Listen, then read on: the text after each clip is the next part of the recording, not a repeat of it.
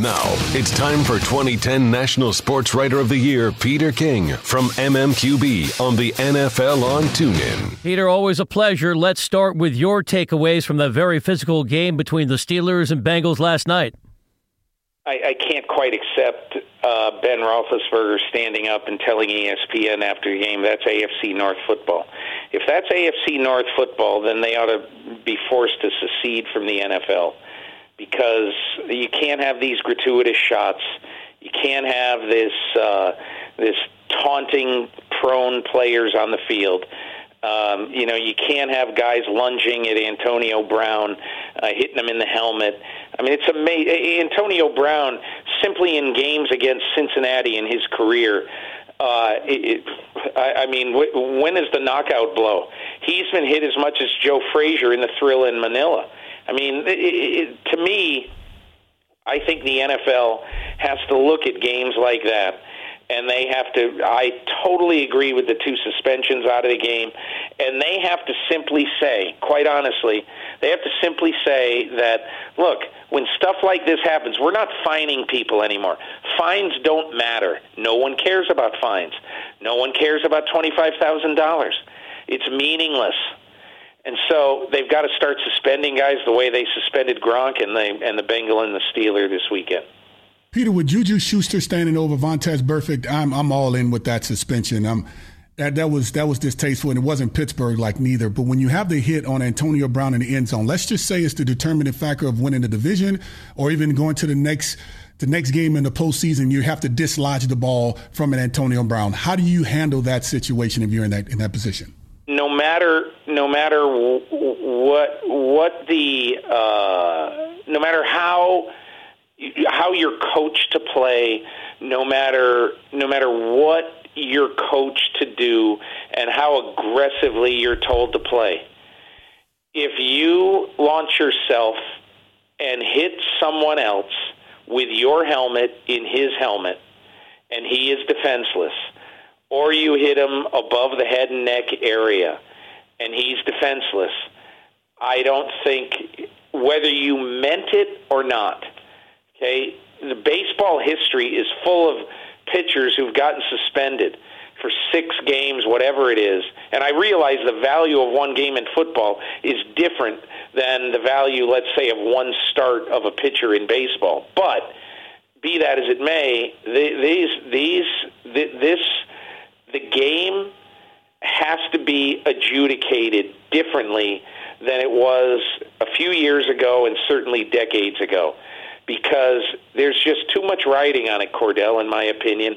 There's too many people out there watching these games who watch things like that and they say, I'm I'm not letting my kid play anything more than flag football. I'm just not doing it. Last night, I got a uh, a tweet uh, sent to me by a former player, and we ended up going offline and talking a little bit. And this guy's married, and he's got a son, and he is he's worried, quite honestly, now. Uh, and he's st- he's always been worried, and he's always wondered uh, about what he should do with his son and and I you know look there's stories in the paper almost every week of current NFL players saying that they don't want their kids to play.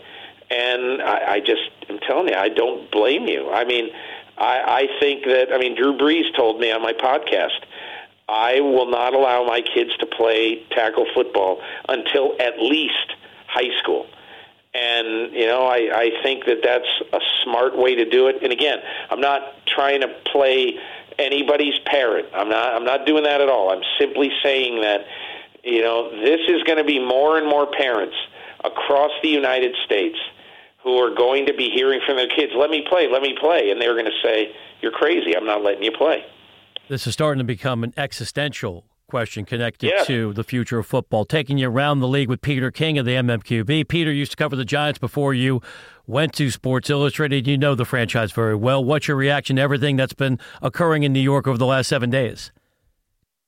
Um, you know, I've never in my life seen uh, a uh, seen uh, a player named Sentimental win a game And that's what I'm worried about right now with the Giants if they put Eli Manning back in the game.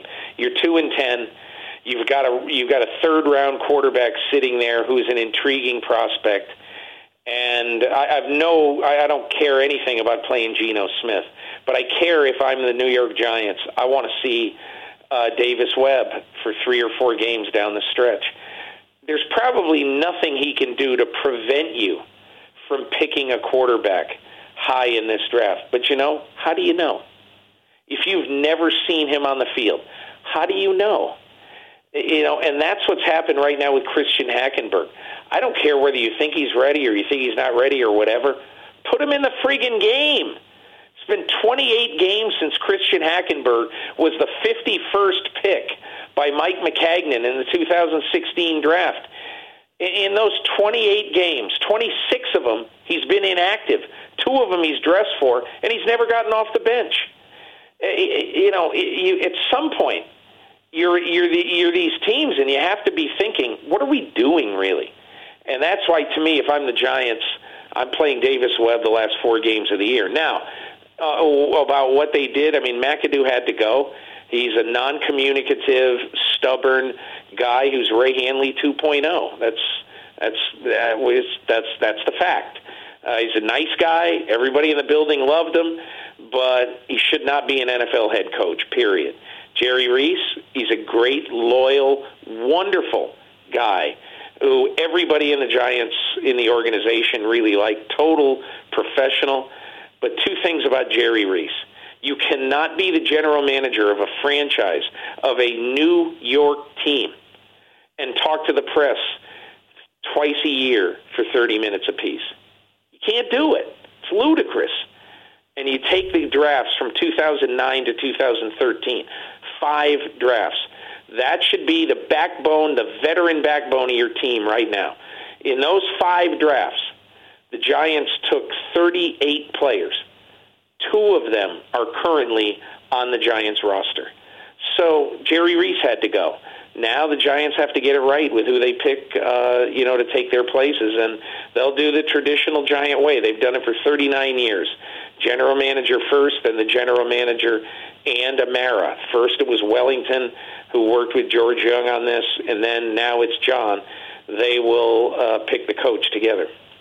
Peter, I love the passion on that one. Uh, let's talk about the passion on the sideline in Buffalo with Josh McDaniels and, and Tom Brady. Where are they, and what have you heard about that altercation at on the sideline?